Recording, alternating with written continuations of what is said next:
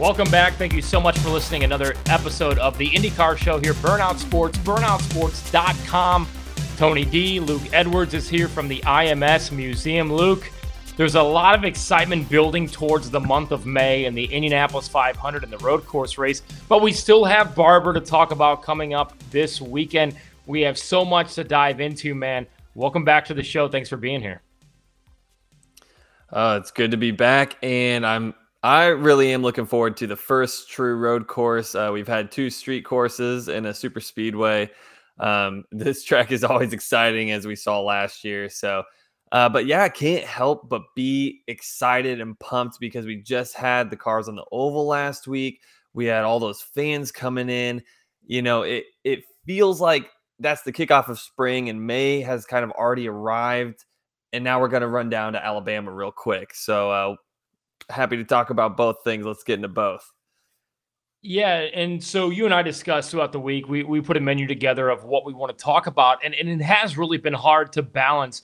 We don't want to forget about this Barber race coming up this weekend because it's it's very important to the championship. But but when you have cars on the oval last week and you have drivers around the Circle City of Indianapolis hanging up their street signs and doing charity events, it's like you know we're we're so close to the month of May We've had a lot of news break. We had the qualifying procedure uh, break on Tuesday, kind of how they're going to do that. So I want to start there. And and we love Barber. We're going to tune in. It's a great race course. We cannot wait for that race this weekend. Uh, but living here in Indianapolis, like you and I do, Luke, it, it, it's hard to ignore kind of the the atmosphere and the build up to the 500. And here we are, almost in the May. We still have one more race, yes, but almost into May. So let's dive into the qualifying format of the 106 Indianapolis 500. Now, we yeah. the biggest question has been are we going to have 33 entries? Are we going to have 34? I'm fairly certain we're only going to have 33 because of this. If I'm anybody, and I'm not, I don't know the driver. I mean, I'm not going to say what team it is, but if I'm that team that has the funding and has a driver to run a 33rd entry, I'm going straight to IndyCar and I'm saying, look, we have no problem being that 33rd entry, which you need. You need for the traditions, you need for 11 rows of three, yada, yada, yada. But we want to be the only, the we want to be the last entry. I want you to stop the entries after us so we are guaranteed a spot in the field. We don't want to, we don't want to tell our sponsors and the team like, hey, we're going to Indy, but then all of a sudden we're the 33, 33rd entry. Then all of a sudden there's this 34th entry, right? So, um, they're going to have a top 12 instead of a top nine, which is basically what they do on the road and street courses, right, Luke? Like you're going to have the top 12 qualify, then the, then, then the top six from that go out and qualify on the for the for the pole position. So I would say this. I like it first and foremost, Luke, because the gap between 20th to 12th compared to 20th to 9th, it, that's a big difference, right? Like if you're sitting there 17th or 18th and you're going, man, I got a chance to make that top 12. I got a chance to possibly grab some points. I'm a full season contender. You know what? Let's go back out there. Let's go back out there. We know we're not yeah. going to get bumped out of the field because there's 33 entries. But you know what? We're sitting 17th or 18th, and there's 20 minutes left on the clock before the gun goes off at the end of qualifying. Let's go make a run. Let's see if we can improve. So I think there was a lot of added drama there, which is what they're going for, Luke. As you know, they want that drama on qualifying weekend. All in all, you can they they they do change the qualifying format a lot, but Luke, I think you would agree. This kind of manufactures some drama that is much needed on qualifying weekend. Yeah. Now, oh, correct me if I'm wrong, but you get into that top 12, and then if you're in that top six, you're going out for a third time, and and you're yes. putting those four laps on the line for a third time. So Nerve wracking from the aspect of these are already the four most on edge laps that any driver has done in a race car. We've heard that from multiple 100%. drivers. You can see it on the onboards. You can see them every corner. They have to adjust the tools to optimize that car, the weight jacker, uh, the front end, just to make sure that that car can make it through the corner. Um, the only drawback I see outside of not having bumping is it is as you're trying to build an audience and get people familiar is the lack of consistency, but I understand where having 33, you do want that extra little bit. Um, I think if we can constantly have, you know, 34, 35, 36 cars showing up, you know, on the entry list way ahead of time and it's not a concern. Yeah, you want to be as consistent as possible. Um, you know, the Fast Nine was starting to build up some momentum, but this year is a little bit different. And I agree. If I'm that 33rd car, listen, I love bumping. Love it. I love the the agony of defeat in contrast to, you know, the pole winner and the 33rd starter just squeaking their way into the field. But I'm with you. I mean, if you're laying all that money out in the line and they already know how bad they need you to be in the field for that that tradition, you could probably pull some strings and say, "Hey, let's let's guarantee that we're not going to go out here and stretch ourselves to get a 34th car." Yeah, and you think about this, and and I'm in the minority here. I know that all the traditionalists say like 33 fastest 33, right? But if you have 34, I was not against running that 34th car. Like you think whoever wins the race is going to really care that he beat 33 or 34 drivers? I, I don't think so. And you look at the Pippa Mans of the world, Charlie Kimball last year, uh, Carlin a few years ago with Pato O'Ward and Max Chilton. When when they don't make the field, these sponsors and these teams have not came back. And honestly, you can go back to Sam Schmidt Motorsports with with James Hinchcliffe missing the field um, if not for them kind of being bought out or a lifeline being thrown in them, whatever you want to say, by McLaren and by Arrow, they you, you just don't know. And missing missing the 500 is monumental. And as a sponsor and as a team, you got to look at the risk reward, right? Like you were only going to make two hundred fifty thousand dollars to start this race, so the purse needs to go up. The money t- to win the pole needs to go up. That's a different discussion for another time. Uh, but I'm but I'm totally with you on the fact that look, if you have 33 and you're that 33rd entry, you're saving Roger Penske's ass, for lack of a better term. Because remember, Roger Penske, among other things, I know other teams and other scenarios, but among anything, Roger Penske went from a four car operation down to a three car operation. So technically, you could say like that's my 33rd right there, and it's no longer there. So um, yeah, I'm with you. I like the format you're manufacturing some drama. They do change it a lot. But at the end of the day, Luke, I, I want to know your thoughts on this. The safety is there. Okay. The Aeroscreen is there. The safer barrier has saved how many lives, right? We got to start oh, breaking oh, no speed joke. records. No joke. We've got to go for the pole speed record. We've got to be in the 235, 236 range. Yeah, and I was curious to see uh, where we were at on that poll. Uh, last I checked on the Burnout Sports Twitter poll of if if we thought that was going to happen, twenties decade. Um, it, it was like thirty percent to you, you know it was somewhere around there. Only thirty percent of the people thought that that would happen. I think it will happen because I think it's feasible. You know, spending some time around Dallara and, and some of their engineers and and higher up staff, and still having some friends over there, and and uh, having a little bit of that info coming in from IndyCar. You know, the car is capable of it. Um, there are other factors at play. I I think that they want to make sure that the cars stay on the ground. First of all, they they don't want cars getting up into the fence at Indianapolis by any means. But uh, I just have this feeling, you know, they just pushed this car back to what 2024 at least. So we're going to continue to use the same format, the same chassis. You know, if we do get a new chassis, that's when I see it happening. Because if you roll out a new chassis, you want to get all the bang for your buck, just like NASCAR did. They're trying new things. They go to the LA Coliseum. Well, what's IndyCar's biggest bragging right is speed. It hasn't been broken since 1996. I think a new chassis might be what they're saving it for. I mean, that's almost 30 years ago, right? And and you're trying to get fans to come back out the pole day and you're and, and bump day too. Uh, you're never going to replicate the 100,000 fans that you had on qualifying day. And I'm going to say this, Luke, and a lot of people may think that I'm being uh, a little bit out of line. But look, there hasn't been a death at the Speedway since I think late 2004 with Tony Renna. The last correct two deaths that we've had is is is Dan Wheldon and Justin Wilson, which I think most people would agree that was a perfect storm of very bad circumstances.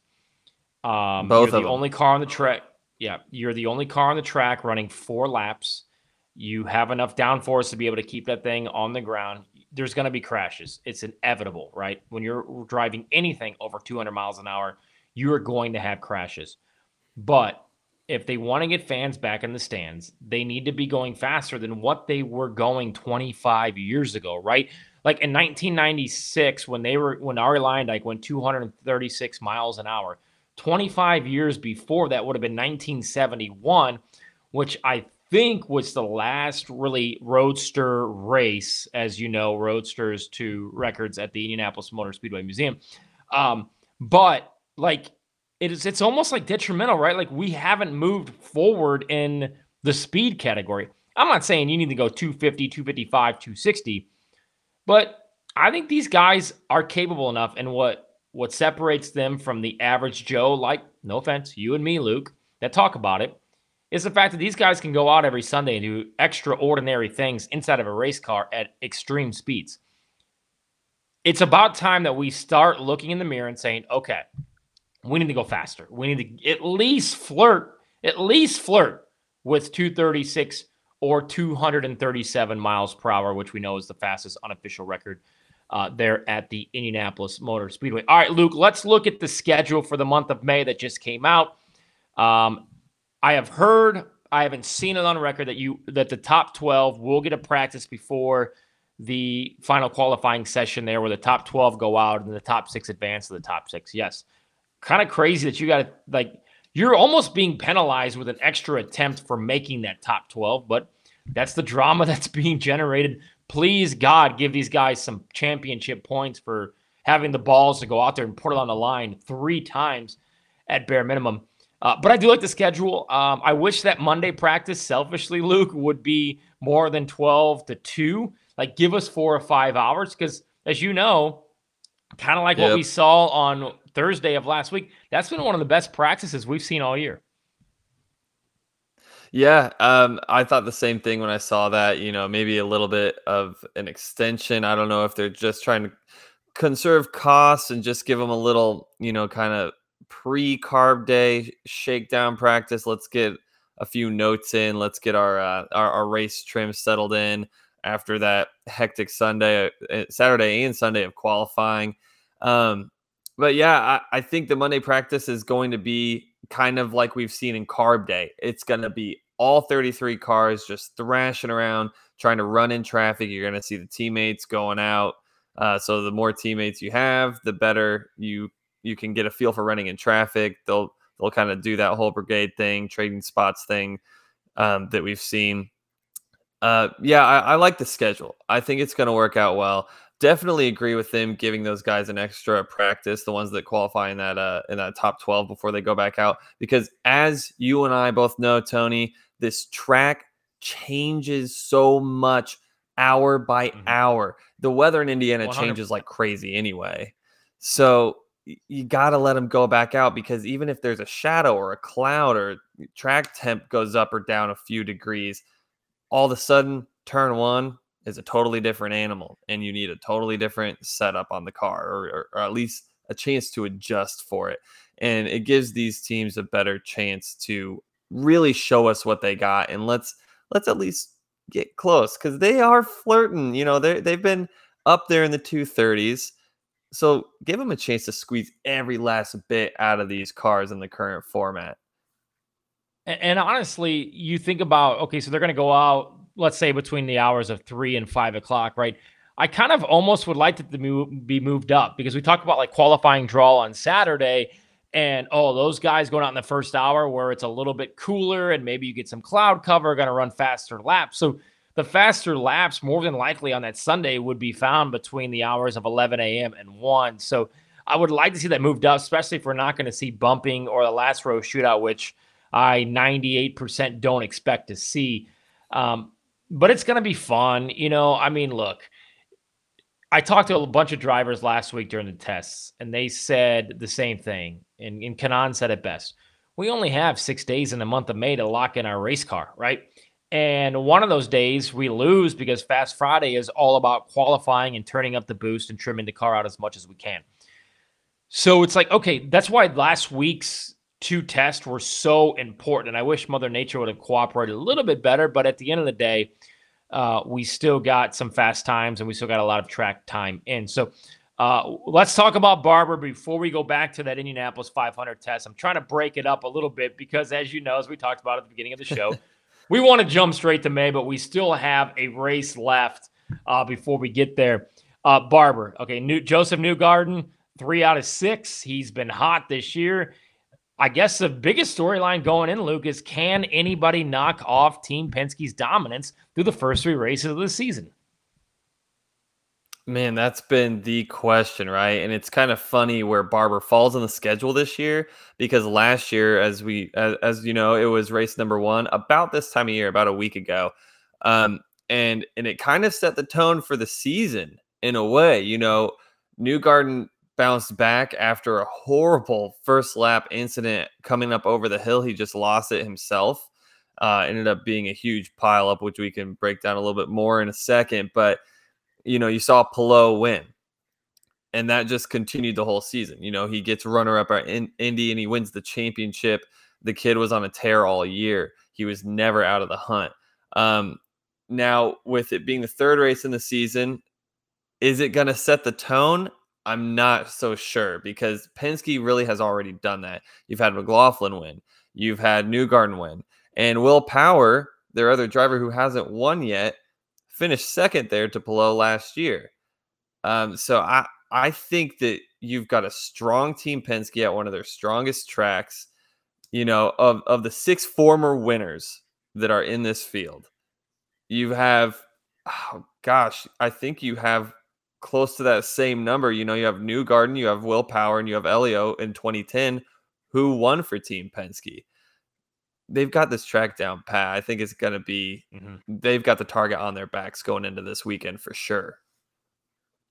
Yeah, and and you think about like you mentioned the past winners. Sato needs to have a really good run. He run here a few years ago with Rahal, Letterman, Lanigan Racing. Joseph Newgarden's been so good there. Scott Dixon's been great there.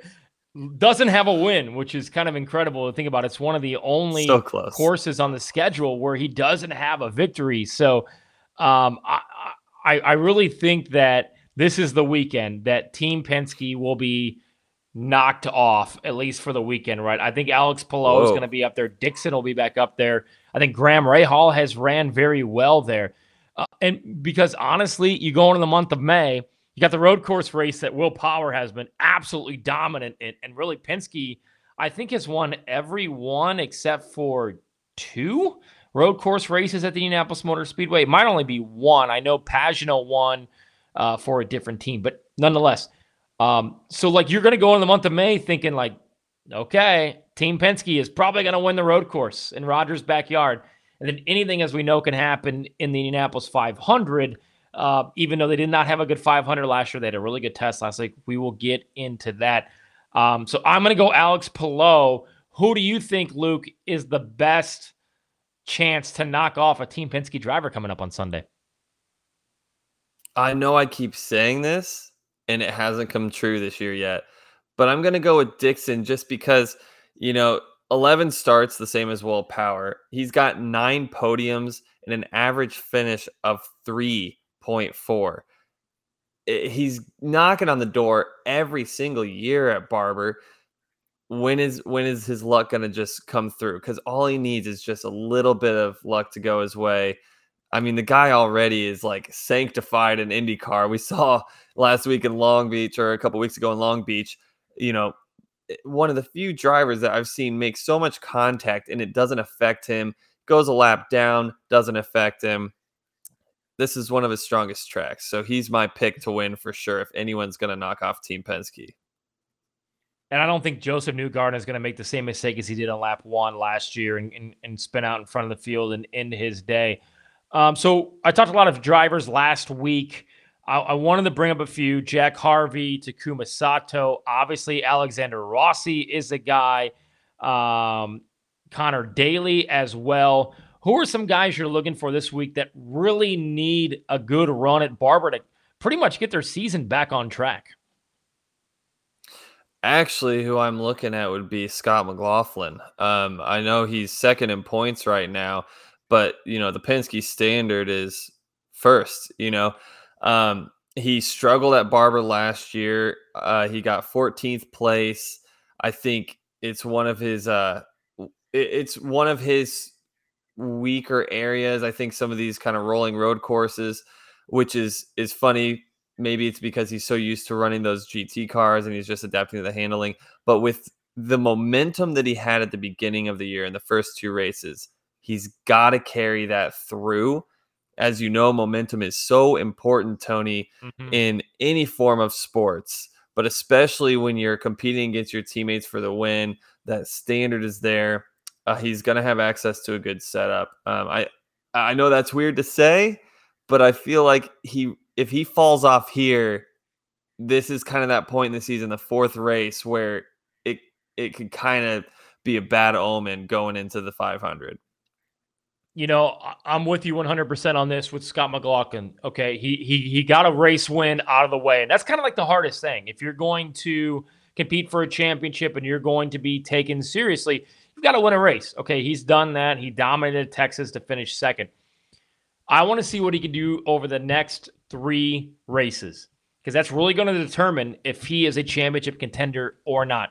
The Indianapolis 500 with double points makes or breaks your championship season. If you're going to be a contender to win the season long championship, you bare minimum have to finish in the top 10 at the Indianapolis 500. He didn't run well there last year. He is going to go to the Speedway road course for his third time. So it's probably the, the track that he has the most experience on. We're really going to find out over the next three weeks or next three races, uh, the next 33 days or so, if Scott McLaughlin is a championship contender or not. Let's look at a few more things coming up for Barber. Um, Colton Herta, maybe one of the weirdest kind of drivers to pinpoint. He's been really good at tracks. He struggled at tracks. When you come back to Barber, he's finished 22nd, 12th, and 23rd. This is the guy we know can dominate races, but still end up not winning them. And everybody praises Colton. He's in the rumor mill all the time about going to Formula One. Yes, he is still very young, what, 22 years old. A lot of learning to do. Is this a place where Colton Herta can, can get his struggles of not only the start of this season, but his struggles in his career at Barber, can he push these aside and end up on the podium? I totally agree. Uh, um, he's he's just always had speed, you know, and mm-hmm. and I really like guys like that. You know, it kind of tugs on the old heartstrings a little bit when you see these guys that are just thrashing on a car and just have raw speed. You want that to be the type of racing and the type of racer mentality that pumps out wins championships. You know, it kind of reminds me of like Juan Montoya or, or Jacques Villeneuve back in the day. Uh, last year, that 23rd place, though, he kind of had Newgarden just uh, blast him in the face on lap one.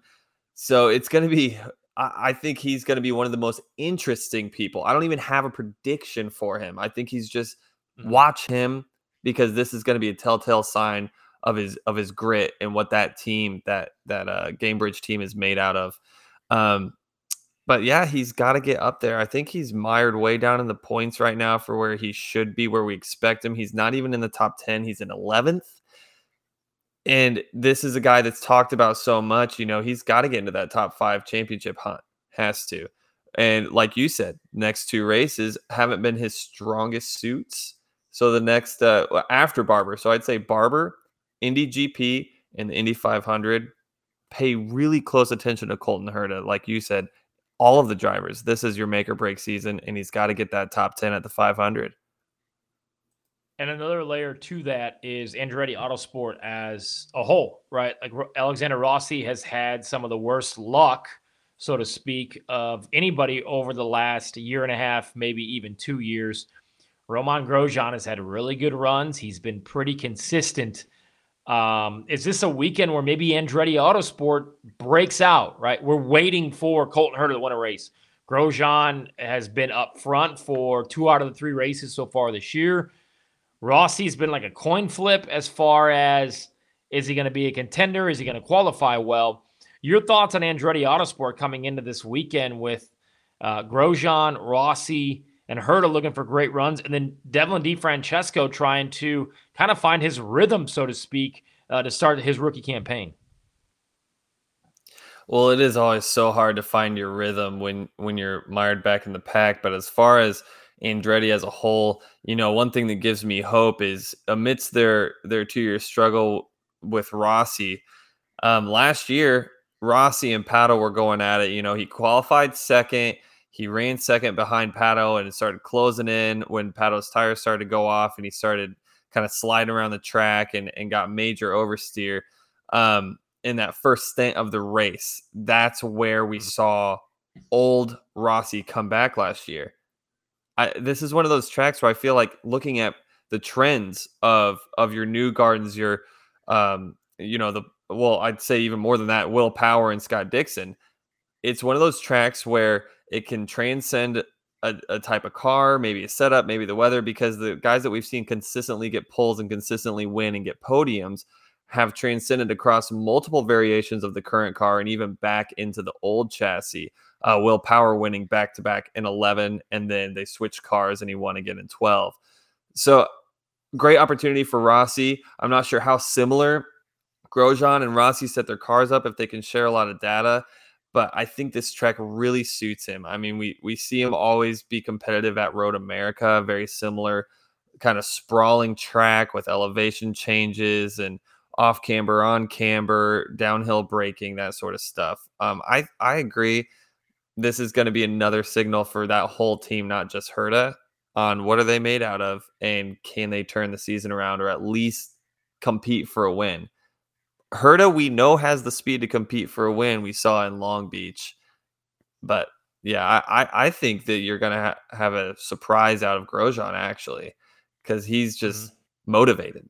I think he's just yeah. so motivated for that first win. Yeah, and with Grosjean, you, are coming back to these tracks for a, mostly a second time. Obviously, the Indianapolis Motor Speedway road course, you're coming back to a third time where he pretty much was spot on the first two times. So you're kind of coming back to these car these tracks for the second time. Yes, it's with a different team. Uh, to wrap up Barber here, Luke. If I'm going to give you Team Penske or the field, who are you going to take coming up on Sunday? Man, it would be wild to get the first four. it's just so yeah. tough. You know, when's when is the last time that would happen? That's something I'll need to look up this week and, and I'll tweet it out to uh, Burnout Sports and uh, and tag us. Um, it's got to be Dixon though. I just looking at those stats, you know, looking at the average finish being almost a podium. I yeah. think he's your guy, and then having the data from you know the Aeroscreen car and the win last year with Palou. You've got momentum on both of those drivers' shoulders, um, carrying that whole team. You know, even Jimmie Johnson, despite last week, he's even got a little momentum. So I think Ganassi morale is high and and they all know that they're the team that has to beat Penske. It's it's an old Penske Ganassi showdown, like we've talked about before. That's my guide to uh to go against Penske. No, I'm exactly with you because if anybody's going to beat anybody, if anybody's going to beat Penske, it's going to be Ganassi. And you're right, Scott Dixon and Alex Palou are the or the or the top two contenders to do that. But we have seen this race become a fuel mileage race. We have seen some drivers stretch it out. We saw Sato a few years ago catch that right caution. So it could happen. I'm going to go the field. I think Alex Palou is going to be my pick to win. Now, that could change if he struggles in practice or qualifying, but I do like Alex Palou. Uh, and then we can put a bow on Barber. Thank you for your time. Let's get to the Indianapolis Motor Speedway. Luke, let's look back to last week's practice. I'm going to call it a practice. It was a test, but these drivers really took to it as these are two extra practice days for us to get out there and collect as much data as we can. Luke, the biggest thing we know was the warm up lane, and we saw it on Wednesday. Alexander Rossi on his first outlap spun that Helio Castroneves destroyed his race winning car from 2021. And then a few minutes later, as you and I were trying to, to get connected, Will Power spins and collects Colton Herta. It looks like they have gotten that traction compound fix. Uh, but Luke, two very, three really, but two very scary incidents by veteran drivers and former winners of this race. Yeah, that was the, one of the first things that you pointed out when uh when we finally linked up after the third time it happened with Power was these aren't rookies. You know, these aren't yeah. second year drivers. These are race winners. You know, these are Indy 500 winners, veterans, champions who have like like Will Power said, I have gone out in that warm up lane hundreds and hundreds of times and uh, it, he said to to you when we were walking through Gasoline Alley later that day, um, well, he said a few things that I can't say, but you know, oh, hold on, hold on. The... I'll say it. I'll say it. We, yeah, you so Luke it. and I walked around and we found Will Power, and I said, "What happened?" And he said, "It effing scared the shit out of me. It was like I was driving on water." and that just blew my mind because that mm-hmm. whole experience was was wild. So my office window at the museum looks right out into turn 1 and it was the end of my day there so I'm I'm calling Tony to link up with him. I'm I've got the phone ringing and the pack is coming by so I'm just kind of watching, you know, not really paying any attention and I see Will Power coming out and I watch the whole thing. You know, for some reason I locked onto his car and it just snaps. You know, like he said, it was like he hit a patch of water, a puddle or something. Back end goes around, scrubs off so much speed, which is even scarier. And by the time his car goes across the grass and up in, I mean, I've dropped the phone down to here and I'm just yeah. thinking that we're going to see uh, something terrible. Yeah, honestly, I'm thinking I'm about to watch somebody die here. Um, we know what happens uh, the drivers, you know, we don't have to shy away from it. The drivers talk about the Zanardi crash. Will Power talked about it. And kudos to Colton Herta with those quick hands, sacrificing uh, his his own car and and you know putting it in the fence to avoid collision that would have been detrimental. I I mean I don't know how somebody would survive that. I think the the last time we saw a crash like that may have been um, uh, Paul Dana. You know, Godspeed may have been that at at Homestead. Um, Eh, but what did we find out? You know, I heard some things from some facilities guys out there, but I'm curious what you heard on the beat, Tony. It seems like it's been fixed, right? We didn't see anything on Thursday, and that was the big test. And this is something that you have to have corrected for the month of May. And Firestone did a great job. Doug Bowles and the entire Indianapolis Motor Speedway team did a great job the night before, despite the rain, to get out there and lay some more traction down. And you know, some you just you just don't know. It's it's nobody's fault. Okay, you've got a bunch of cars going out on a surface that hasn't been tested, and obviously what happened was, was awful. I mean, Elio spun right in front of me, and his contact was right in front of me, and kudos to Marcus Ericsson for twice missing an accident. I know you gave gave praise to Colton Herta as well, but Marcus Ericsson was right in in both of those. Um, to see Elio's crash right in front of me, I was stunned. Like I had nothing to say. And then you see the dejection on his on his body, on his face. Like this is the car that I won my fourth history setting Indianapolis 500 win, and I'm looking at it destroyed. Now, obviously, they'll fix that. They'll get it back going. Hopefully, they donate to the museum, but uh, that's another topic for another time. But yeah, I, I think it's fixed uh, from what I know. Um, but again, thankfully, Thursday got through clean and green once the weather cooperated. We did see Josef Newgarden at the top of the speed charts. Takuma Sato was second. Um, your takeaways from that second day, a, clean day, which is the first takeaway, um, but a clean day of day two testing out there at the Speedway last Thursday. Well, obviously, it was a little bit condensed with the weather, which uh, hopefully isn't indicative of May. I, I, saw everybody take to social media and say, "Hey, when it rains in April, then we usually have a clear May." I don't know about that, but uh, yeah, your your top four are all Indy 500 winners. Um, I, I think I saw on Burnout Sports that that um, Pato O'Ward had the fastest trap speed, top speed of mm-hmm. 238. Now, did that still stand? Yep. Was that okay? I believe it wow, did. I believe first it of all. And I mean, 238, that's top speed in the draft. And that you're talking the first little group of tests. And really, this was kind of one test day with the amount of time they got. Um, yeah. But yeah, right behind all the 500 winners in fifth was Scott McLaughlin, who had a yeah. big struggle at Indy last year. So looking at that, and then you know the one that really stood out to me was Marco. You know, yeah. I I see a lot of people give Marco crap. Um, he's got a big name, it, it, two you know two generations of championships, and wow, I mean, if he won the 500, can you imagine the pandemonium that would ensue? And the thing that we kind of forget is he was always a contender, you know, in those early DW12 years. He was always so you know, is that magic going to come back? Does he know that he only has a few opportunities left?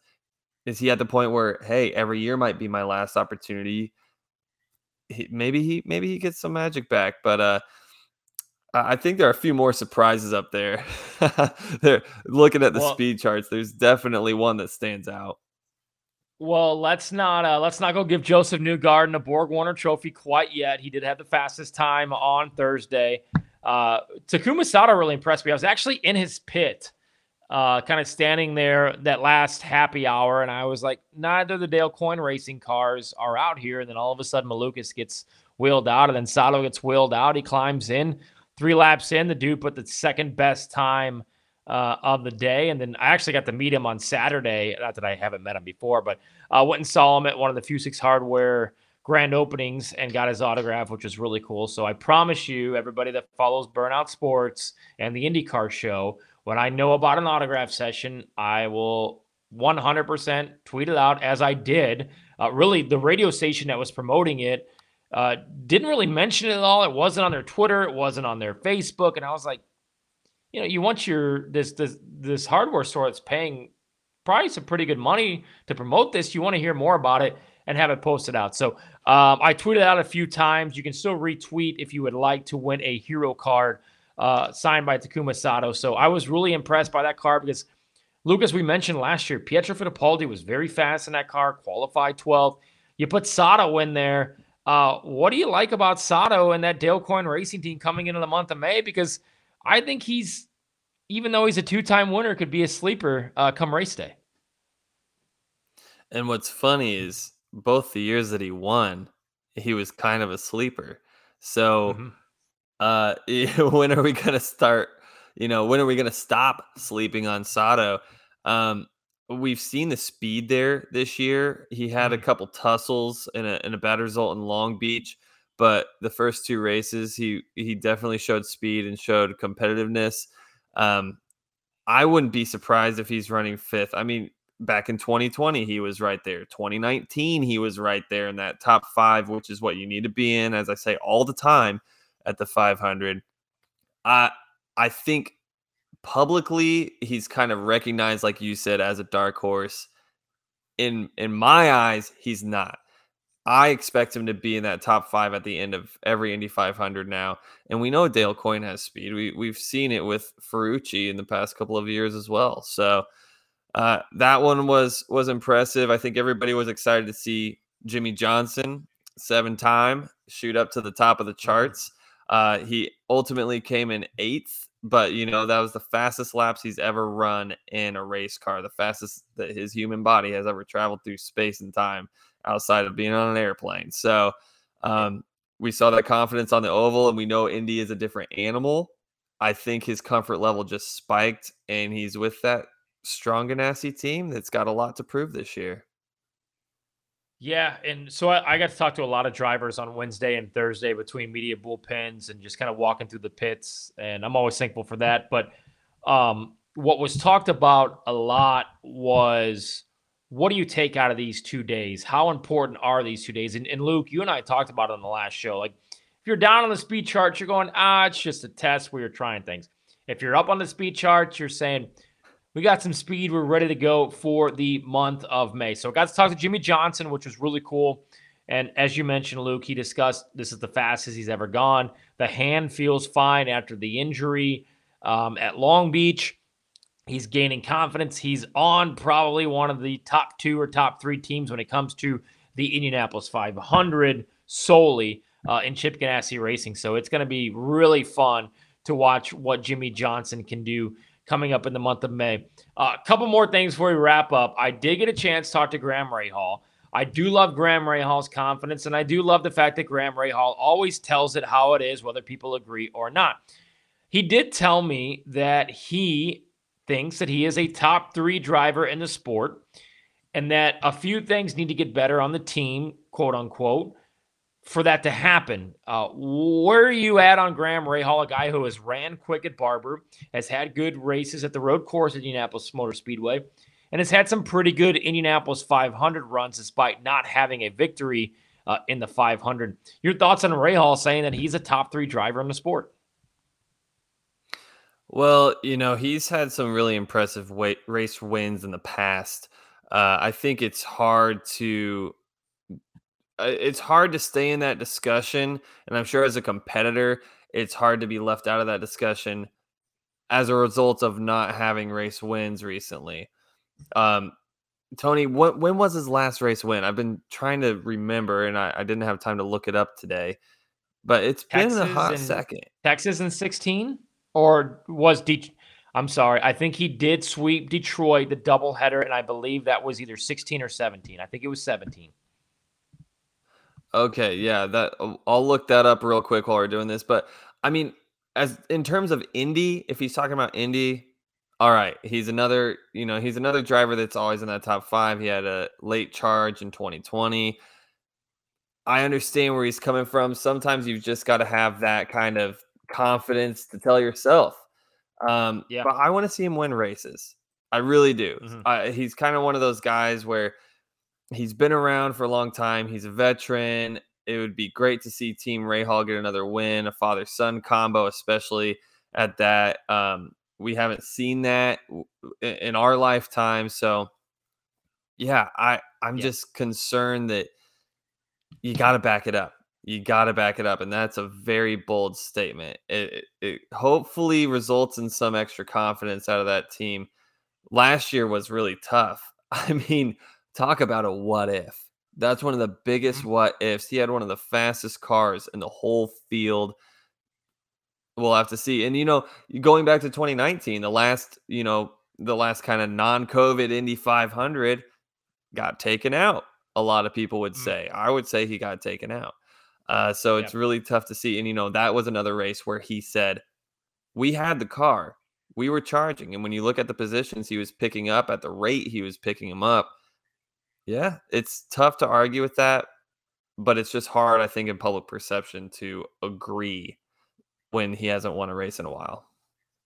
So 2017, he did win back to back the streets of Detroit. I'll say this, as you mentioned, 2019, he had the fastest car in the field and was charging before uh, remember that wreck with Sebastian Bourdais, and then I think Ferrucci. That was the that was the race that Ferrucci kind of dove through the grass uh, to avoid everything, and Dale Jr. got all excited about it.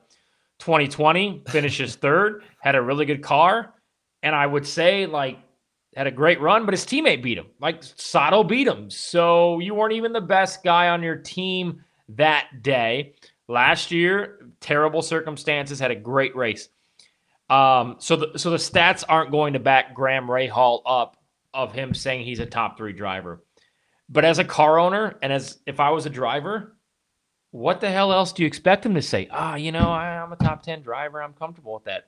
No, I want a guy in my car True. who believes that he's a top three driver.